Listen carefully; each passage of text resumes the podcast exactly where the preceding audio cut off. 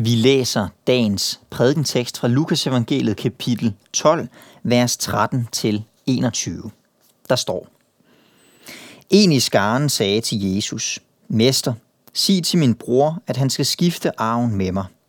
Men han svarede, Menneske, hvem har sat mig til at dømme eller skifte mellem jer?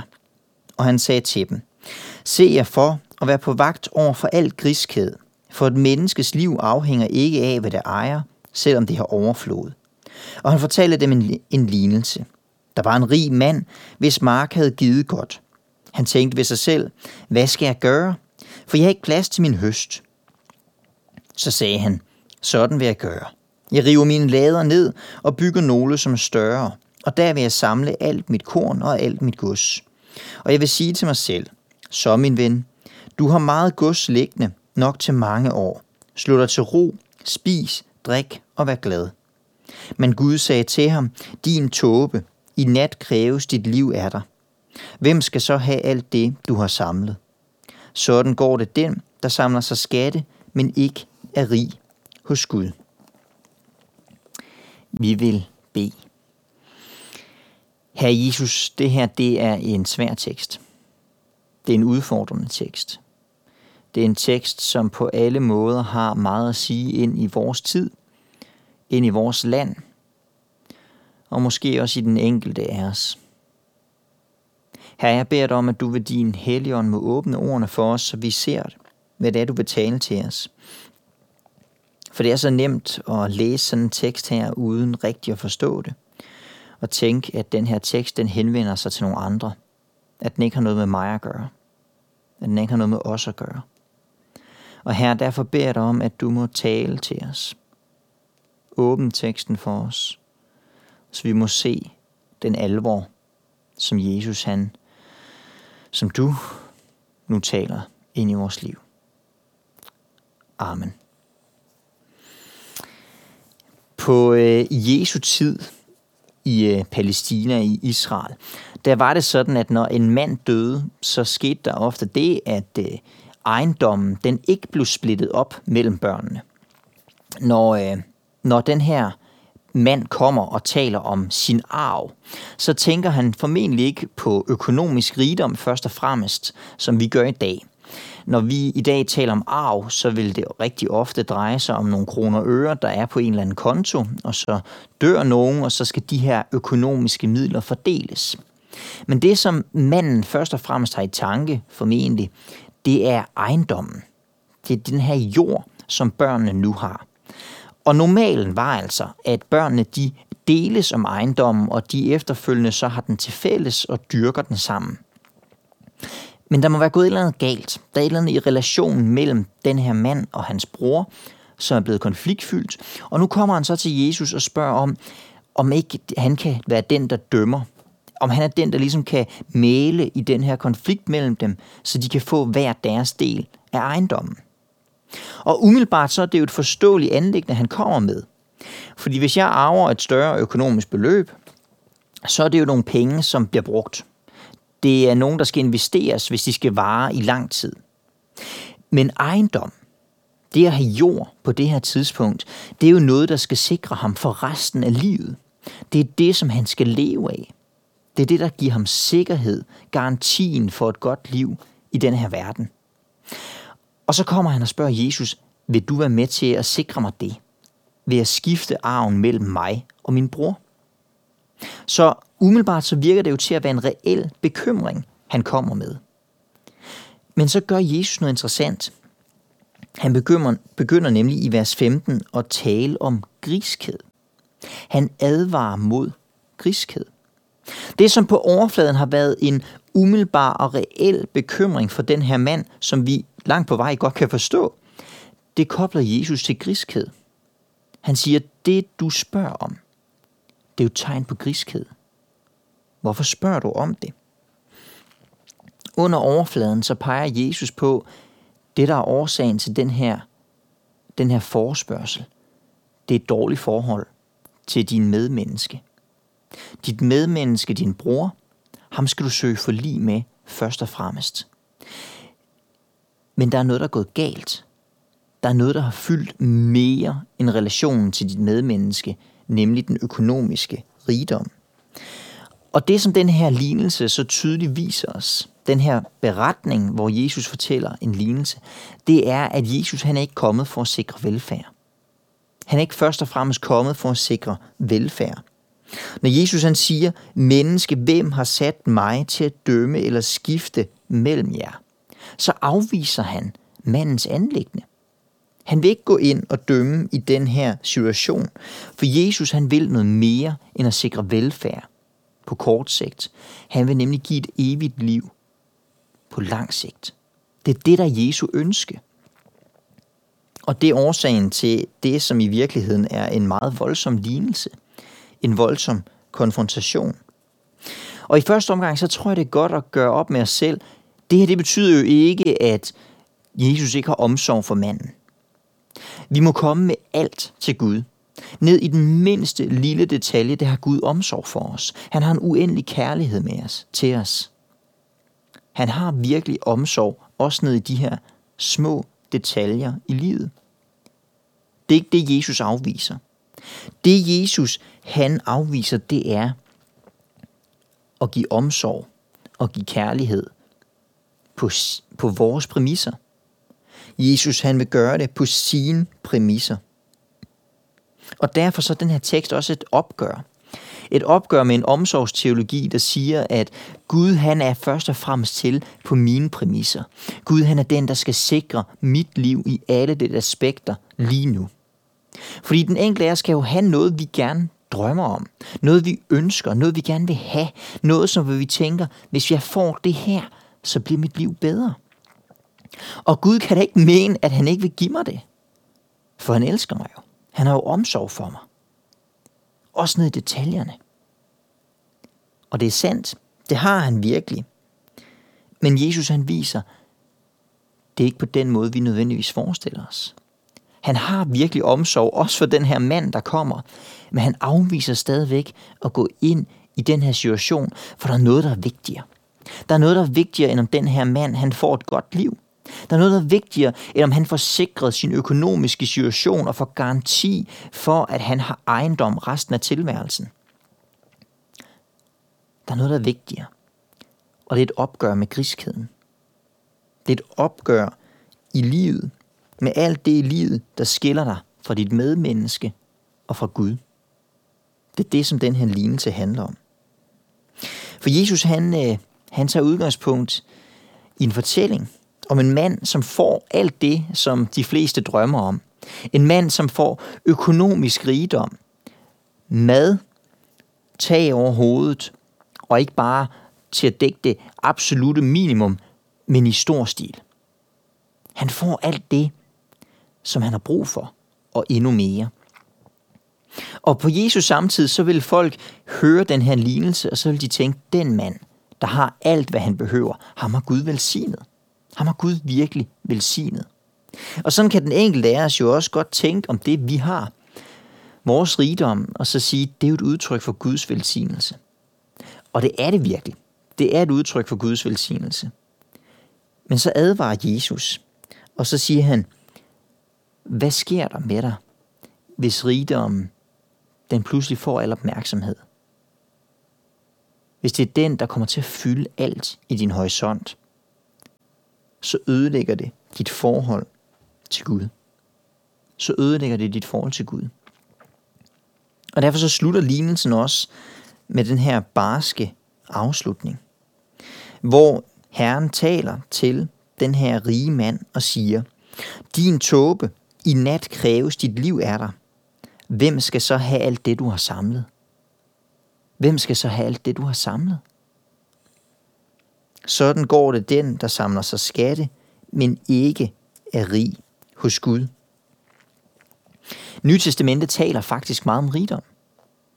I det, som er øh, brevlæsningen, epistellæsningen til dagens tekst, der skriver Paulus i 1. Timotius brev, kapitel 6, vers 6-12. At vist er det, at Guds frygt sammen med nøjsomhed bærer lønnen i sig selv – for tomhændet kom vi til verden, og tomhændet skal vi gå ud af den. Har vi føde og klæder, skal vi lade os nøje med det. Men de, der vil være rige, falder i fristelse og baghold, og henfalder til utallige tåbelige og skadelige tilbøjeligheder, som styrer mennesker i undergang og fortabelse. For kærlighed til penge er roden til alt ondt. Drevet af den er nogle blevet ført bort fra troen og har voldt sig selv mange smerter.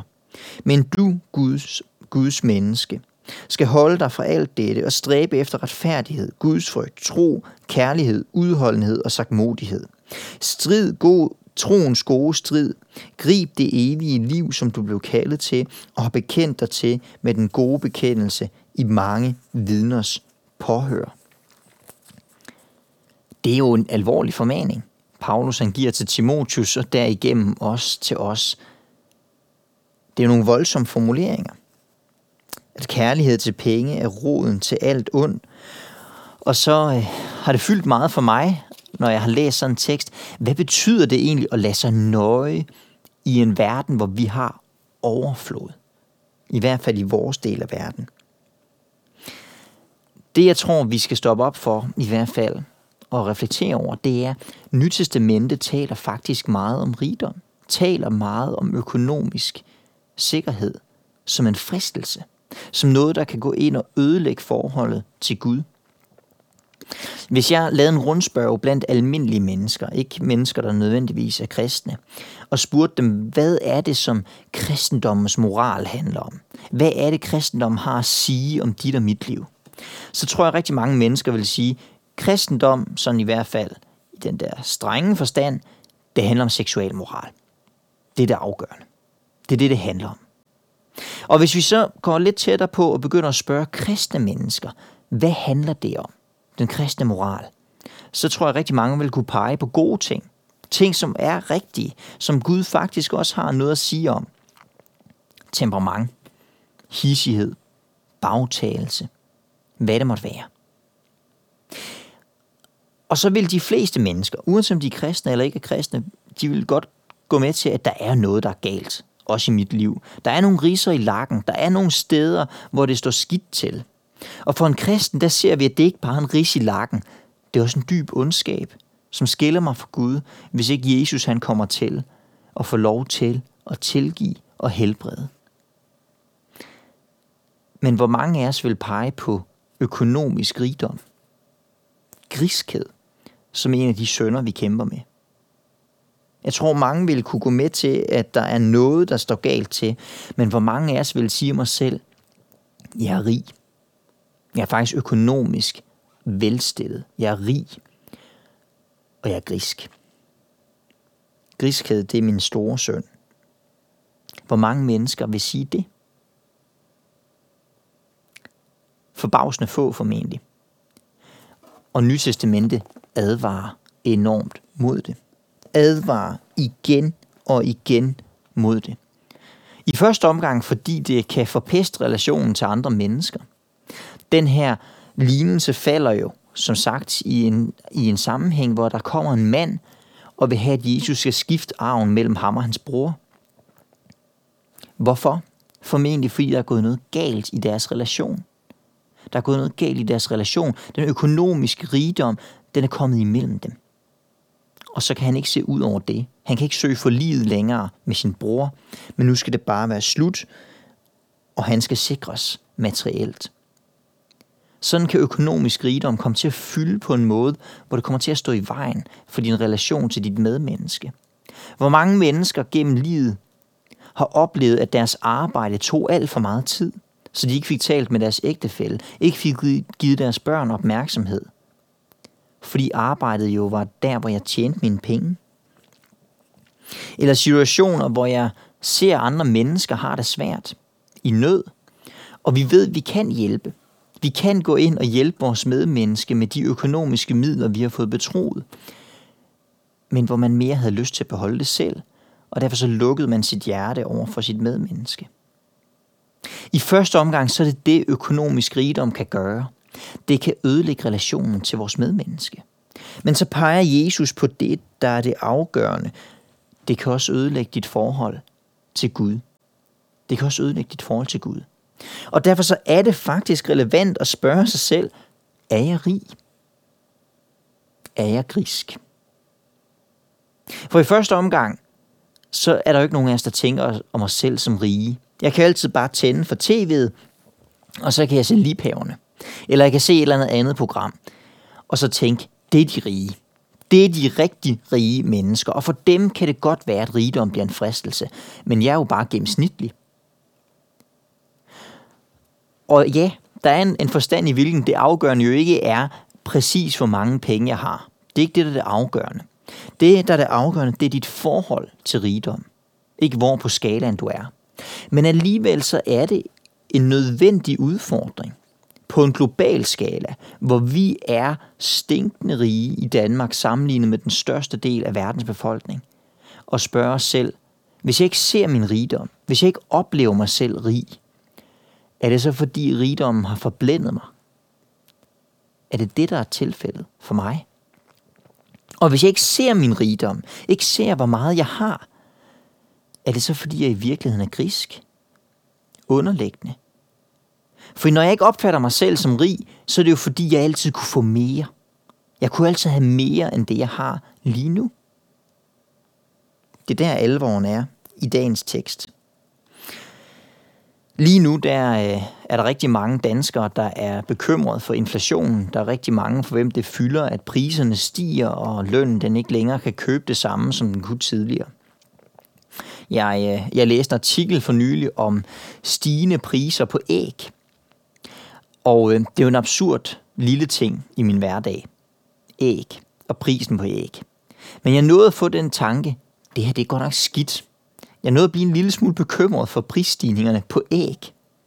Og et eller andet sted er det jo mærkeligt, fordi jeg har jo masser af penge. Jeg kommer jo ikke til at sulte. Jeg kommer jo ikke til at lide nød, bare fordi, at prisen på æg stiger i Danmark. Men så måtte jeg alligevel stoppe op og spørge mig selv, hvorfor er det, du bliver bekymret for det? Jo, det er jo fordi, jeg er bange for at gå glip af noget andet. At jeg skal til at bruge penge på nogle hverdagsfornødenheder, og derfor ikke har råd til overflod og luksus. Og det tror jeg jo er tilfældet for de fleste i Danmark. Og det spørgsmål skal vi derfor stille os selv. Også nu. Også i en tid med inflation og stigende priser. Er jeg i virkeligheden blevet grisk? Er jeg i virkeligheden blevet grisk? Og kommer det i vejen for mit forhold til Gud? Og i den forstand, så er den her lignelse jo umoderne. Den er virkelig umoderne, fordi vores løsning på en hvilken som helst økonomisk udfordring, det er mere vækst. Det er mere rigdom. Det er mere sikkerhed. Det er det, der er løsningen hver gang, vi oplever det her. Det er det, politikerne kommer med. Det er det, vi umiddelbart sætter vores lid til. Måske. Og der udfordrer den her lignelse, og så spørger den dig, er du sandt omvendt til Gud? Eller er der noget, der kommer i vejen? Er der noget, der er kommet i vejen mellem dig og Gud? Det er det, den alvorligt taler om. Hvordan ser dit liv ud? Ikke sådan lige nu. Ikke på inden for de næste 10 år på den korte bane. Men hvordan ser dit liv ud, hvis du døde nu? Hvis du døde nu, hvordan så det så ud? Hvad har du ud over din økonomiske rigdom? Har du stadigvæk relationer til dine medmennesker omkring? I første omgang. Men selv hvis du også har det, hvordan er din relation til Gud? Er den gået i stykker? Og der tror jeg, vi skal stoppe op og blive mindet om tre ting her afslutningsvis. For det første, så har vi alt til låns. Uanset hvad vi ejer, så det er ikke vores. Det er noget Gud, han har lånt os. For det andet, så skal vi være gavmilde. For kuren mod griskhed, den er den samme, uanset hvad for en grøft du går i. For man kan jo være grisk på den måde, at man vil gerne have det, som penge kan købe. Og så er det det, der fylder. Eller man kan være grisk på en sådan måde, at man sparer penge op og ikke vil bruge nogen, fordi så har jeg sikkerhed på sigt. Men uanset om det er den ene eller den anden grøft, der er dit problem, så er gavmildhed løsningen. Det at se sit medmenneske, det at se Guds riges arbejde og sige, det vil jeg give til. Det her det er ikke bare til mig, det er for min næste. Og til afslutning, så minder den her lignelse os om, at i døden, der er vi alle lige. I døden, der er vi alle lige. Uanset hvor vi har været på skalaen globalt eller i Danmark af økonomisk rigdom, i døden, der kan vi ikke tage noget med ind. Uanset hvad. Og derfor så er det godt at spørge sig selv, hvad der fylder i mit liv. Hvad der får opmærksomheden. Og måske, så skal du faktisk gøre noget anderledes. Vend om. Og det kan være svært at gøre. Det kan være svært at vide med sig selv, hvornår er det, at pengene de har taget al opmærksomhed. Men et godt spørgsmål det at stille sig selv, det er, kan jeg undvære noget? Eller smadrer det mit liv, hvis jeg skulle undvære mit hus, min bil, mit job, min nuværende levestandard. Hvis det er en ubærlig tanke at skulle undvære alt det, så er spørgsmålet, hvem det egentlig er, der er din herre. Hvem det egentlig er, du stoler på. Og der er det en påmindelse i dagens tekst. Søg for lig med din næste, med dit medmenneske. Søg for lig med Gud. Gør op, mens tid er. For i døden der er vi alle lige, og den dag så er det afgørende ikke, hvor meget der stod på din bankkonto, hvor stort dit hus var, hvor stor din bil var, hvor mange ferier du nåede at tage på. Det der er det afgørende, det er, om mit forhold til Gud det er i orden. Paulus han skriver i 2. Korintherbrev kapitel 5, vers 19-21, at det var Gud, der i Kristus forlidte verden med sig selv, og ikke tilregnede dem deres overtrædelser, men betroede os ordet om forligelsen. Så er vi altså udsendinge i Kristi sted. I det Gud så at sige formaner gennem os. Vi beder på Kristi vegne. Lad jer forlige med Gud. Lad jer forlige med Gud. Ham, der ikke kendte til synd, har han gjort til synd for os, for at vi kunne blive Guds retfærdighed i ham. Vi vil bede. Herre Jesus, vi beder dig om, at du må skabe den frugt i os, at vi bliver forlit med dig. At vi søger forlig. Lad ikke vores økonomiske rigdom stå i vejen for det. Amen. Modtag Herrens velsignelse. Herren velsigne dig og bevare dig. Herren lad sit ansigt lyse over dig og være dig nådig. Herren løfte sit ansigt mod dig og give dig fred. Amen.